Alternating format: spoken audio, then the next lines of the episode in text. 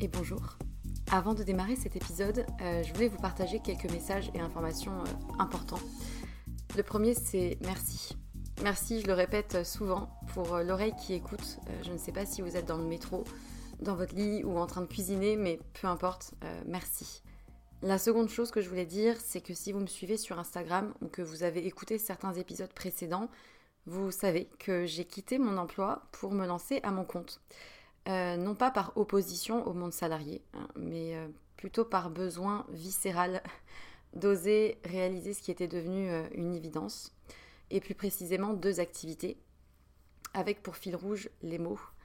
les mots qui racontent des histoires et qui sèment des idées et impacteront au moins une personne, j'espère. D'une part, en tant que consultante en communication et stratégie de contenu, et rédactrice SEO, du coup, mention spéciale pour les sujets autour de la santé, de la psychologie, de la nutrition et de la sexualité.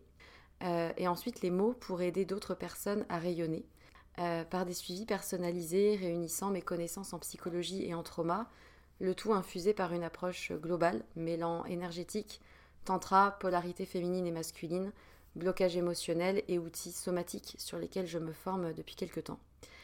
Et en vue de cette activité-là, j'ai créé un compte Instagram dédié et un nouveau podcast, Les mots c'est bien beau, aux côtés de Pierre Kessial. Et je serai infiniment reconnaissante si vous prenez deux minutes de votre temps pour répondre à un court sondage euh, qui m'aidera justement à m'aligner aux besoins et challenges d'un maximum de personnes et qui vous concerne peut-être dans votre vie personnelle pour proposer justement euh, des accompagnements réellement efficaces. Donc euh, vous avez les liens de l'autre compte Instagram et du sondage dans la description de l'émission. Donc merci infiniment si vous prenez ces deux petites minutes pour, pour y répondre.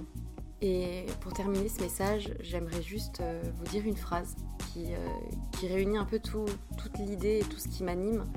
Euh, raconter une histoire, c'est surtout raconter celle de quelqu'un qui a besoin de l'entendre et qui sera galvanisé par l'énergie perçue à travers ces mots-là. Voilà, je crois que c'est un, bon résumé du fil rouge de ce vers quoi je vais et ce qui m'anime. C'est tout pour moi et du coup, bonne écoute.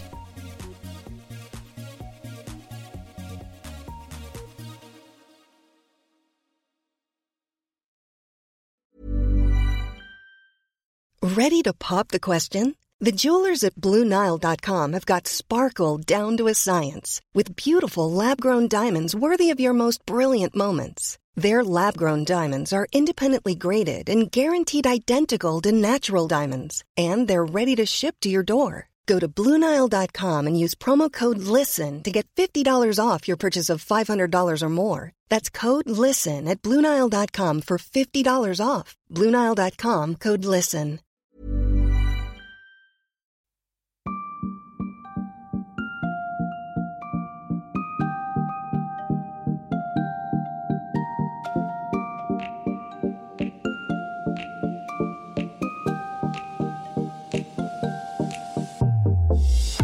Bonjour et bienvenue sur Sois sage et parle fort, le podcast pour oser, se changer, ne pas se conformer, se cultiver, rire, parfois pleurer, débattre de sujets et anecdotes variés. Je suis Marie et comme vous le savez, j'ai décidé de prendre la parole et parler fort de sujets qui nous touchent toutes et tous. Si tu aimes ce podcast, tu peux me laisser une petite note sur iTunes, 5 étoiles de préférence, c'est ce qui m'aide le plus à faire entendre ce podcast. Aujourd'hui, on se retrouve pour un sujet encore tabou, je pense, qui est en lien avec la santé mentale et la parentalité. Si l'on pense que le fait d'être parent est forcément rose et épanouissant, la réalité peut être bien différente. Ces dernières années, le sujet de la dépression postpartum a fait l'objet de nombreuses études scientifiques, révélant qu'elle pouvait être comparée à une dépression majeure, avec comme caractéristiques humeur dysphorique, troubles de l'appétit, du sommeil ou du fonctionnement psychomoteur, fatigue et sentiment de culpabilité. L'auteur de cette étude mentionne également les idées suicidaires. Au niveau des chiffres, une étude de 2009 révèle que la dépression postpartum touche entre 10 et 20% des parents. Certains considèrent la dépression postpartum comme un trouble qui survient au cours du premier mois après la grossesse, d'autres qu'elle se limite aux trois premiers mois, mais la majorité des analyses réalisées semblent estimer qu'il faut prendre la période s'étendant de la naissance à la fin de la première année de vie de l'enfant. Les chiffres parlent, mais dans la réalité, il est bien plus difficile d'assumer que la naissance d'un enfant soit la cause d'un mal-être profond.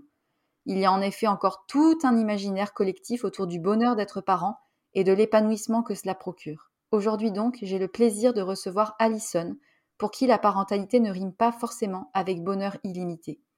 Alison vit en effet depuis de longs mois avec une dépression postpartum qu'elle assume et n'a pas honte de dire que oui, être mère, ce n'est pas si facile.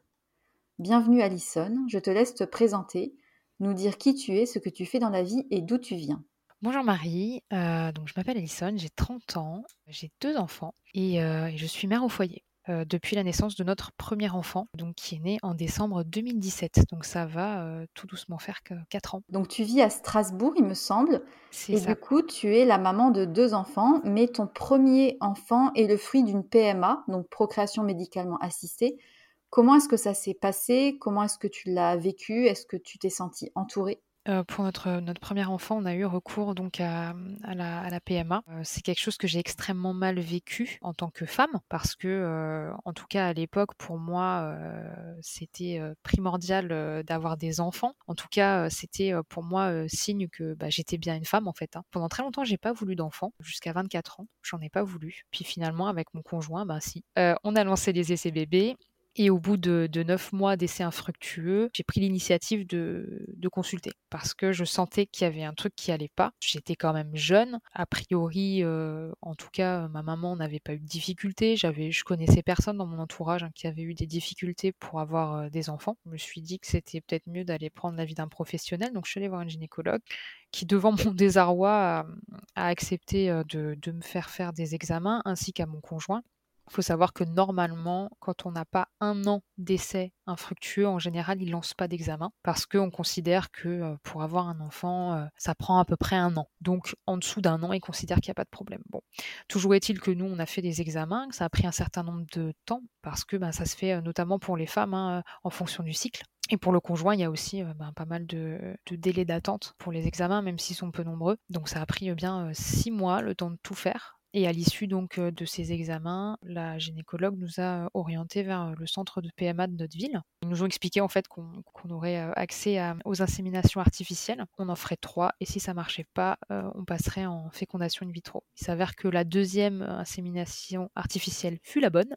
Donc voilà, il a donné naissance à notre fils aîné. C'était pas trop compliqué comme parcours Est-ce que tu t'es sentie soutenue par le corps médical, par ton compagnon? Alors par mon compagnon, oui, qui lui était convaincu que ça allait marcher. Il n'arrêtait pas de me dire T'inquiète pas, on, sera parents, je le sais. Euh, il était très confiant. Euh, moi, je suis d'une nature extrêmement pessimiste. Donc, euh, au premier échec, j'étais, je me souviens lui avoir dit On va devoir adopter, alors que c'était que le premier échec et qu'on avait encore plein de, plein de tentatives. Mais lui, il a été un peu le rock dans cette histoire parce que moi, j'ai complètement arrêté de vivre hein, les, deux ans qui nous ont séparés du début des essais et bah, du début de grossesse en fait. Après, le corps médical, j'ai eu la chance moi de tomber sur, sur, des gynécologues qui étaient plutôt humains. Après, je sais que euh, surtout en PMI, il y a, des, il y a parfois des, des gynécologues qui sont assez euh, brutes, on va dire, qui font pas toujours preuve d'empathie. Et je pense que c'est un parcours dans lequel on en a besoin, vraiment beaucoup d'empathie. Du coup, moi, bon, voilà, j'ai été plutôt bien entourée. Euh, par contre, pour l'entourage, c'était compliqué dans le sens où comme j'avais personne qui avait galéré dans mon entourage, personne ne comprenait réellement ce que je traversais en fait. Mmh. Euh, et ça, ça a été dur. Là, pour ça, je me suis sentie seule. Euh, on entend beaucoup de phrases bateau, euh, t'y penses trop, voilà, faut arrêter d'y penser, partez en voyage, vous avez qu'à vous marier. Enfin, tout le monde a toujours un petit peu les mêmes, les mêmes conseils en fait qui sont très culpabilisants pour la femme en fait hein, parce que si ça marche pas c'est de sa faute en fait. C'est parce qu'elle elle y pense trop et même une fois qu'on a un diagnostic les gens continuent euh, de dire ce genre de choses qui n'ont euh, objectivement aucun sens. Voilà. Et du coup euh, après donc tu es tombée enceinte grâce à cette PMA Comment ça s'est passé ta grossesse? Comment est-ce que tu as abordé cette première maternité? Est-ce que tu, enfin voilà, comment est-ce que tu as vécu cette transition de femme à mère? Été extrêmement, extrêmement, extrêmement heureuse. Vraiment, j'étais sur un nuage mais j'ai été aussi extrêmement angoissée. J'avais vraiment tout le temps, tout le temps peur de perdre le bébé. J'avais peur tout le temps qu'il y ait quelque chose qui ne se passe pas comme prévu. Euh, voilà, j'avais souvent peur qu'on trouve un problème. En plus, j'ai eu une grossesse euh, avec beaucoup, beaucoup de contractions. J'ai fait une, menace d'accouchement prématuré, j'ai été hospitalisée. Et du coup, euh, c'est vrai que c'était à la fois, j'étais très, très heureuse et j'avais vraiment beaucoup de mal à me réjouir. J'avais peur de, par superstition un petit peu, d'acheter les choses. Voilà, j'ai acheté les choses assez tardivement Et j'ai eu aussi un, grand sentiment de, puissance dans le sens où je suis quelqu'un qui, d'ordinaire, a du mal à dire non, a, du mal à se positionner. Et la maternité, cette grossesse, en tout cas, m'a vraiment euh, m'a permis de, m'affirmer en tant que personne, en fait. Et pour ce qui est de la, transition de femme à mère, euh, voilà, j'ai pas eu l'impression effectivement de vivre une transition. J'ai plus eu l'impression de quelque chose de brutal. Pour moi, ça s'est pas fait en douceur, en fait, si tu veux. Ça s'est mmh. vraiment fait euh, d'un coup c'était assez particulier. Et c'est surtout qu'en plus, tu as eu des contractions assez tôt parce que tu as eu une menace d'accouchement prématuré à 30 semaines. Qu'est-ce que ça a généré chez toi et comment tu l'as, comment tu as vécu cette, euh, cette chose-là? C'est le premier, euh, le premier pas dans la, dans la culpabilité maternelle, cette menace d'accouchement prématuré, parce que je, m'en suis voulu. J'en ai beaucoup voulu à mon corps, en fait, d'avoir ce sentiment qu'il n'était pas capable de protéger mon bébé. Je me suis sentie trahie par lui, en fait. Et pourtant, j'avais suivi les recommandations des médecins, je faisais très attention, je ne travaillais pas. Hein. Mais c'est vrai que ça a été un sentiment de, de culpabilité énorme pour moi, ouais. Et du coup, même si l'accouchement s'est bien passé, euh, l'après-accouchement a été assez rude apparemment. Les premiers mois de la vie de ton bébé étaient pas faciles, ou en tout cas peut-être pas aussi roses que ce que tu l'imaginais. Comment ça s'est passé au quotidien, au niveau émotionnel, au niveau physique? Alors déjà, donc j'ai donc accouché à 35 semaines de mon, fils aîné, ce qui est pas de la grande prématurité, mais ça reste de la prématurité quand même. Donc nous, on a on a passé 10 jours en unité kangourou. L'unité kangourou, elle sert à, ce que les parents puissent rester avec leur bébé quand il est pas trop prématuré, qui nécessite pas de soins particuliers. C'est-à-dire qu'en gros, on était sous surveillance. On était vraiment, bien encadré, ce qui a, je pense, creusé davantage en le choc quand, on est rentré chez nous. Parce que là, je pense que c'est quelque chose que vivent beaucoup de femmes, c'est ce sentiment un peu d'être complètement lâché dans la nature avec un nouveau-né euh, quand on n'y connaît rien en fait. Hein, parce que moi, je m'étais pas particulièrement documentée. Si tu veux, il y a tellement ce truc de euh, tout est inné, les parents, enfin les mamans, elles savent faire, enfin que je m'attendais pas à, être aussi désorientée en sortant. Et en plus, dix jours, on a eu le temps de s'habituer à être tout le temps accompagné. Euh, ce qui fait que quand on est sorti, waouh, ça a été, ça a été compliqué. Voilà, de prendre nos marques, de pas se sentir. Moi, je me souviens vient de m'être sentie extrêmement angoissée, d'être complètement submergée. Mon conjoint, il reprenait le travail euh, de mémoire trois jours plus tard. Et moi, je me disais, mais comment je vais faire avec ce bébé? Et enfin, s'il lui arrive quelque chose, j'étais très, très, très angoissée. Et je trouve vraiment qu'on nous laisse comme ça, euh, bah, en roue libre, en fait, hein, complètement livré à nous-mêmes. À l'époque, euh, on me faisait tirer mon lait parce que comme mon bébé était prématuré, il avait du mal à téter.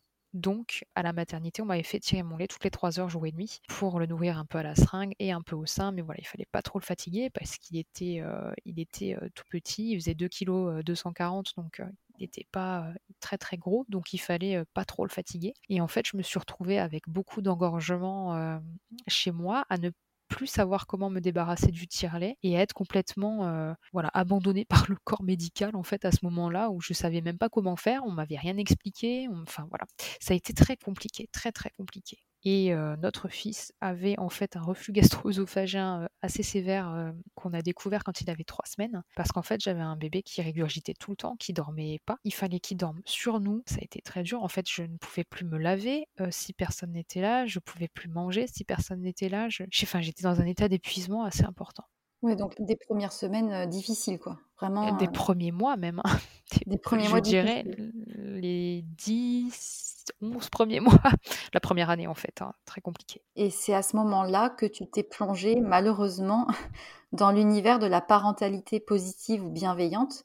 Comment ça s'est manifesté au quotidien, cette intrusion par la, voilà, la, parentalité positive telle qu'on nous la sur les réseaux sociaux, malheureusement encore beaucoup. Comment ça s'est manifesté pour toi vis-à-vis de toi-même, vis-à-vis de ton bébé, vis-à-vis des autres? J'ai commencé à entendre un peu des termes, enfin à lire des termes comme justement parentalité bienveillante, comme sevrage naturel de l'enfant, comme accompagnement au sommeil, cododo, tout ça. Moi, ce sont des termes un peu que j'ai découverts avec les groupes Facebook d'allaitement. Donc, comme je disais tout à l'heure, j'ai eu des difficultés d'allaitement avec mon fils aîné parce qu'il était prématuré, c'était compliqué, il n'avait pas beaucoup d'énergie. Et c'est vrai que j'ai pas eu de chance parce que je suis tombée sur une pédiatre qui n'était pas particulièrement visiblement en faveur de l'allaitement et qui m'a pas du tout aidée. Et ça m'a poussée à aller sur des groupes Facebook chercher des conseils. Elle, à part me dire, ben, faut passer au lait en poudre, on arrête. elle ne tenait pas vraiment compte de mon désir, moi, de continuer. et donc, je suis allée chercher du soutien et des solutions sur les groupes d'allaitement. Et c'est là où j'ai commencé, voilà, à entendre tous ces termes, parentalité positive, sevrage naturel, etc. C'est aussi sur ces groupes-là que j'ai entendu pour la première fois le concept des violences éducatives ordinaires. Ah, les fameuses. Euh, les fameuses VEO. Et donc, j'ai petit à petit, en fait, je me suis mise euh, bah, à, adhérer à beaucoup de groupes Facebook qui parlaient de la parentalité positive, de la non-violence, euh, ce avec quoi je suis encore en accord hein, sur le principe. C'est-à-dire que moi, je, n'ai pas pour habitude de frapper mes enfants et c'est pas du tout quelque chose que j'envisage comme étant une éducation nécessaire, en fait, de passer par, par la violence. Après, je reste un être humain et je déborde parfois, c'est vrai. J'ai toujours dit, quand j'avais pas encore d'enfants, j'avais dit à mon conjoint que si un jour on avait des enfants, je pensais que c'était nécessaire de temps en temps de mettre une fessée, mais que ça serait jamais moi qui les mettrais. Et j'ai évolué là-dessus parce que, parce que moi, je, voilà, je, refuse de, frapper les enfants. Euh, mon conjoint est dans la même optique. Et finalement, on a évolué tous les deux là-dessus. Et c'est toujours un peu, euh, relativement fréquent, en fait, que, qu'on ait des principes euh, particuliers avant d'avoir des enfants. Et puis, une fois qu'on les a, bon, bah, on revoit parfois notre copie et on continue de la revoir d'ailleurs tout au long de, notre chemin de parents. Voilà, c'est, en tout cas, c'est, par les groupes Facebook que, que je suis rentrée là-dedans. Ça, ça a continué sur Instagram, en fait, où bah, voilà, j'ai trouvé d'autres mamans qui étaient dans le voilà dans les mêmes concepts que moi et ça faisait du bien parce que j'avais l'impression de, trouver une famille euh, voilà avec qui je pouvais échanger autour de tout ça. Avec le recul, j'avais quand même beaucoup de certitude alors que mon enfant il était très petit. Donc voilà, j'étais encore euh, moi-même une toute jeune maman. Mais c'est vrai que dans mon entourage, comme j'avais pas énormément de personnes qui avaient des enfants, déjà j'avais pas beaucoup de gens avec qui échanger sur ce sujet-là. Donc du coup, bah, Facebook, Instagram, c'était le lieu où, je pouvais échanger avec des mamans qui avaient des enfants du même âge, qui avaient les mêmes principes que d'éducation que moi, etc. Sauf que, comme un peu sur tous les sujets, il y a parfois des extrémistes. Et moi, je suis un peu tombée là-dedans, malheureusement. Petit à petit, du coup, j'ai j'ai adopté des principes que je lisais, notamment euh, voilà de surtout pas utiliser la négation, c'est quelque chose qui revenait beaucoup sur les groupes, qu'il fallait pas dire non à son enfant, euh, qu'il fallait pas dire ne pas, qu'il fallait utiliser des phrases positives parce que l'enfant les comprend mieux. Mon conjoint, je sais pas comment il a fait pour me supporter à cette période, mais je passais mon temps à le reprendre sur tout alors, il m'a avoué après coup que, bon, plusieurs fois, il, avait trouvé que c'était un peu trop. ouais. too much. Mais que, bon, il me faisait confiance et en même temps, bah, clairement, la charge éducative, elle reposait sur moi. Je me souviens lui avoir euh, demandé de lire un livre de Guéguin que j'avais acheté. Il m'avait dit, j'ai pas le temps, mais je te fais confiance, etc. Tout ça, c'était quand même un peu compliqué. Donc voilà, j'étais un petit peu en roue libre hein, là-dessus. Et puis en plus, il y a la fatigue, le fait qu'on dort pas beaucoup. C'est difficile d'avoir des idées claires, d'avoir un recul, parce qu'en fait, je me sentais débordée. Je piochais des petits trucs par-ci par-là, mais j'avais pas le temps d'aller au fond des choses parce que bah, j'avais un bébé que je pouvais pas poser, qui dormait jamais. Moi-même, je dormais très peu. Donc voilà, tout ça fait que je me suis un peu enfoncée dans l'extrémisme sur les réseaux sociaux et en fait, du coup, je me suis éloignée des gens de la vraie vie. Je me suis éloignée de mes amis, je me suis éloignée de, mes parents parce que voilà, j'avais j'avais l'impression que tout était violent pour mon fils, que je reprenais tout le monde sur, sur la manière dont, il, s'adressait à, mon fils aîné. C'était vraiment. Ouais, c'était à fond quoi c'était à fond. Et je vivais qu'à travers lui, en fait, qu'à travers mon fils. Hein. Vraiment, c'était, c'était ma vie. Je, voilà, je, je faisais tout, je, je faisais tout moi-même. Tout était fait maison. Enfin, c'était vraiment. je passais. tu t'es épuisée. je me suis. Je me suis épuisée et la première fois que je l'ai laissé une soirée, ça devait être, je sais pas, de 3 heures, hein, pas plus, il avait 11 mois. Il avait 11 mois. Et, avant, c'était pas possible pour moi. C'est-à-dire que j'avais mal au ventre, je pouvais pas, je, je pouvais pas m'imaginer le, le, laisser. Aussi parce que j'avais beaucoup lu, ben voilà, que l'enfant, sa place, elle est auprès, il est, elle est auprès de sa maman. C'est d'ailleurs pour ça que c'est elle qui l'allait. Hein, c'est parce que voilà. Donc euh, bon, voilà, je me suis retrouvée enfermée dans quelque chose que j'avais aussi par ailleurs pas prévu, puisque j'avais absolument pas prévu d'être mère au foyer. Mais après, ça m'est apparu comme une violence de reprendre une vie active. Et donc, euh, j'ai pris la décision avec mon conjoint de rester à la maison. Et du coup, il y a eu l'arrivée d'un deuxième enfant, cette fois naturellement. Oui. Est-ce qu'il était voulu, attendu et comment tu as vécu cette deuxième grossesse? Il était voulu, oui, pas tout de suite. Il n'a pas été attendu, du coup, puisqu'il est arrivé plus tôt que prévu. En fait, comme on avait été, du coup, confronté à des difficultés pour le premier, on avait d'un commun accord décidé que je reprendrais pas de contraception. Même si, à la maternité, une fois que j'avais accouché du premier, on m'avait dit avant de sortir, est-ce qu'on vous prescrit la pilule? Vous savez, c'est pas parce que c'était compliqué pour le premier que ça le sera pour le deuxième. On en voit beaucoup des femmes comme vous, etc. J'avais dit non. Et donc, on s'était dit, bon, bah, de toute façon, quoi qu'il en soit, si par, par bonheur, je tombe enceinte naturellement, évidemment, comme on voulait au moins deux enfants, on s'était dit, bon, bah, ce sera pas grave. En fait, au mois de mars 2019, j'avais un contrôle annuel chez ma gynécologue et j'avais abordé le sujet parce que je ne savais pas si le fait que nous ayons recours à des inséminations artificielles pour notre premier enfant, ça impliquait de forcément repasser par là pour le deuxième. Je savais pas s'il y avait un minimum de temps d'essai avant. Enfin voilà, je voulais savoir un peu comment ça se passait. Elle, elle m'avait dit, écoutez, on peut refaire les examens, je peux vous represcrire tout. On fait comme pour la première insémination. À l'époque, moi, j'avais pas encore eu mon retour de couche parce que mon fils aîné, il était toujours allaité. Et du coup, elle m'avait juste expliqué que voilà, il faudrait déclencher mes règles pour faire la stimulation ovarienne, mais que ça, c'était pas un problème non plus. Donc voilà, je suis ressortie de ce rendez-vous au mois de mars avec euh, ma petite batterie d'examens à faire pour constituer le dossier. Et euh, au mois de juillet, j'avais euh, tout fini. Mon conjoint aussi avait fait ses examens de son côté. On avait tout réuni. Nos résultats étaient meilleurs qu'en 2017. néanmoins, on pensait pas pour autant que ça marcherait tout seul.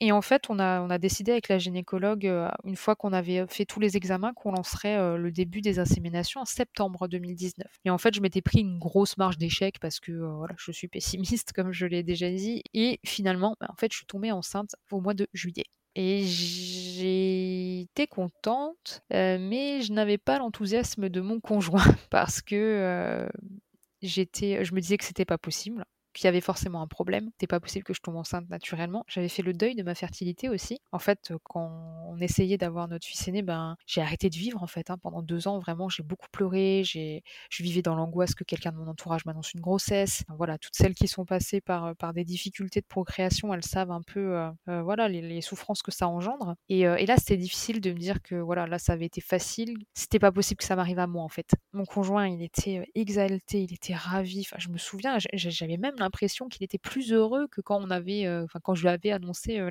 la, première grossesse. Donc à ce niveau-là, euh, voilà, lui il était très content et moi en fait plus les jours passaient, plus c'était compliqué pour moi. En fait, je me suis rendu compte que j'étais pas prête hein, à avoir ce deuxième enfant. Quand je suis tombée enceinte, mon fils aîné, ça faisait à peine trois mois qu'il faisait ses nuits. Voilà, j'étais en train de reprendre un petit peu du poil de la bête. Voilà, j'étais en train de me, de me retaper un peu physiquement. Et en plus, c'est une période à laquelle j'avais enfin commencer à réussir à me détacher de mon fils aîné, c'est-à-dire à partir faire des choses que pour moi pendant une heure ou deux. C'était pas, euh, c'était pas des journées complètes, mais je commençais à reprendre plaisir à vivre pour moi. Et en fait, cette grossesse, ben, elle est arrivée, j'ai été très malade. Vraiment, j'en j'ai souffert. J'avais tout le temps envie de vomir. J'ai eu énormément, énormément de nausées. J'arrivais pas à manger, j'arrivais pas à boire. Ça a été vraiment lourd. Et surtout, ça m'empêchait de m'occuper de mon fils. Et ça, ça a été compliqué parce que, une fois de plus, la culpabilité, elle s'est pointée. Et je me disais, voilà, que mon fils, il était, il était encore petit, que notre exclusivité, elle allait s'arrêter. Et j'étais extrêmement stressée. Je me disais, si je fais une menace d'accouchement prématuré comme pour mon premier, comment est-ce que je vais m'occuper de mon fils aîné parce que ben moi j'étais à la maison mais il y avait personne pour me le garder, il n'allait pas à la crèche, il allait euh, voilà, je le gardais vraiment 7 jours sur 7, 24 heures sur 24 et c'est vrai que tout ça ça a généré beaucoup beaucoup d'angoisse. J'avais pas l'impression de m'être remis de tout l'engagement vis-à-vis de mon fils aîné, de, de dans l'éducation, dans ma manière de m'occuper de lui, dans le don de soi et je me disais mais comment je vais faire avec deux? Vraiment, je me demandais comment est-ce que j'allais survivre parce que si je devais donner tout, tout ce que j'avais donné à mon fils aîné aussi au deuxième, je, objectivement, c'était pas possible. Je, je n'allais pas y arriver. Et donc, j'ai voilà, j'ai beaucoup, beaucoup culpabilisé vis-à-vis de, surtout de mon fils aîné en fait de me dire que j'allais, voilà, on avait pu avoir cette exclusivité tous les deux, que j'aurais moins de temps à lui accorder. en plus, j'avais eu la merveilleuse idée de me lancer dans l'IEF, euh, donc l'instruction en famille, c'était pour éviter à mon fils la violence de l'école, euh, ce qui n'a pas arrangé mon cas euh, quand notre deuxième, notre deuxième enfant est né, parce que je me suis retrouvée à devoir faire l'instruction en famille à, mon fils aîné et en plus à m'occuper de son frère de quelques mois à peine à ce moment-là. Donc ça n'a pas aidé à, à aller bien. Est-ce que, est-ce que tu penses que tu étais déjà en dépression à ce moment-là? Je pense que pendant ma grossesse, oui. D'ailleurs, ma gynécologue à l'époque m'a plusieurs fois alertée et proposer de consulter. Parce que il faut savoir que donc cette grossesse j'avais vraiment peur qu'il y ait quelque chose qui cloche parce que c'était pas possible que ça m'arrive. Et j'ai aussi malheureusement une, une de mes amies proches qui a perdu deux, deux, enfants, des jumeaux, à 22 semaines. Et ça m'a profondément marqué. Et ça m'a empêché d'investir aussi ma grossesse avant 24 semaines le terme auquel on fait quelque chose pour maintenir les bébés en vie s'ils viennent au monde. Donc déjà, les 24 premières semaines, je pense qu'elle a été assez inquiète par le fait que j'investisse si peu ma grossesse. Quand je dis que je n'investissais pas ma grossesse, c'est que je n'avais rien acheté, que je n'avais pas prévenu aux trois quarts des champs qu'on connaissait. Il y avait seulement ma famille proche, proche, qui était au courant. Comme j'ai un gabarit plutôt euh, menu et que c'était euh, en hiver que j'ai commencé à prendre du ventre, j'ai pu le cacher très longtemps en fait. Mmh. Et c'est vrai que ma gynécologue plusieurs fois elle m'a demandé si j'étais sûre de ne pas vouloir, euh, etc de, suivi. Je disais non. Je, me disais que ça allait passer et puis ça n'est pas passé. Et en plus, le Covid est venu euh, rajouter une couche à tout ça. Donc euh, ça a été très très dur. À quelle période tu as été diagnostiquée en dépression? Un an après la naissance de mon deuxième. D'accord. Tout en sachant. Quand même. Oui, parce que euh, j'ai tardé à prendre rendez-vous mais en réalité, ça faisait longtemps que j'y étais dans cette dépression au moment où j'ai consulté. En fait, c'était c'était un état dans lequel j'étais déjà depuis un moment, mais ce qui m'a vraiment vraiment poussé à, à consulter, c'est que j'ai commencé à, avoir envie que ça s'arrête et là, je savais que c'était compliqué et qu'il fallait vraiment que. C'est à ce moment-là que j'ai su que je m'en sortirais pas toute seule, en fait.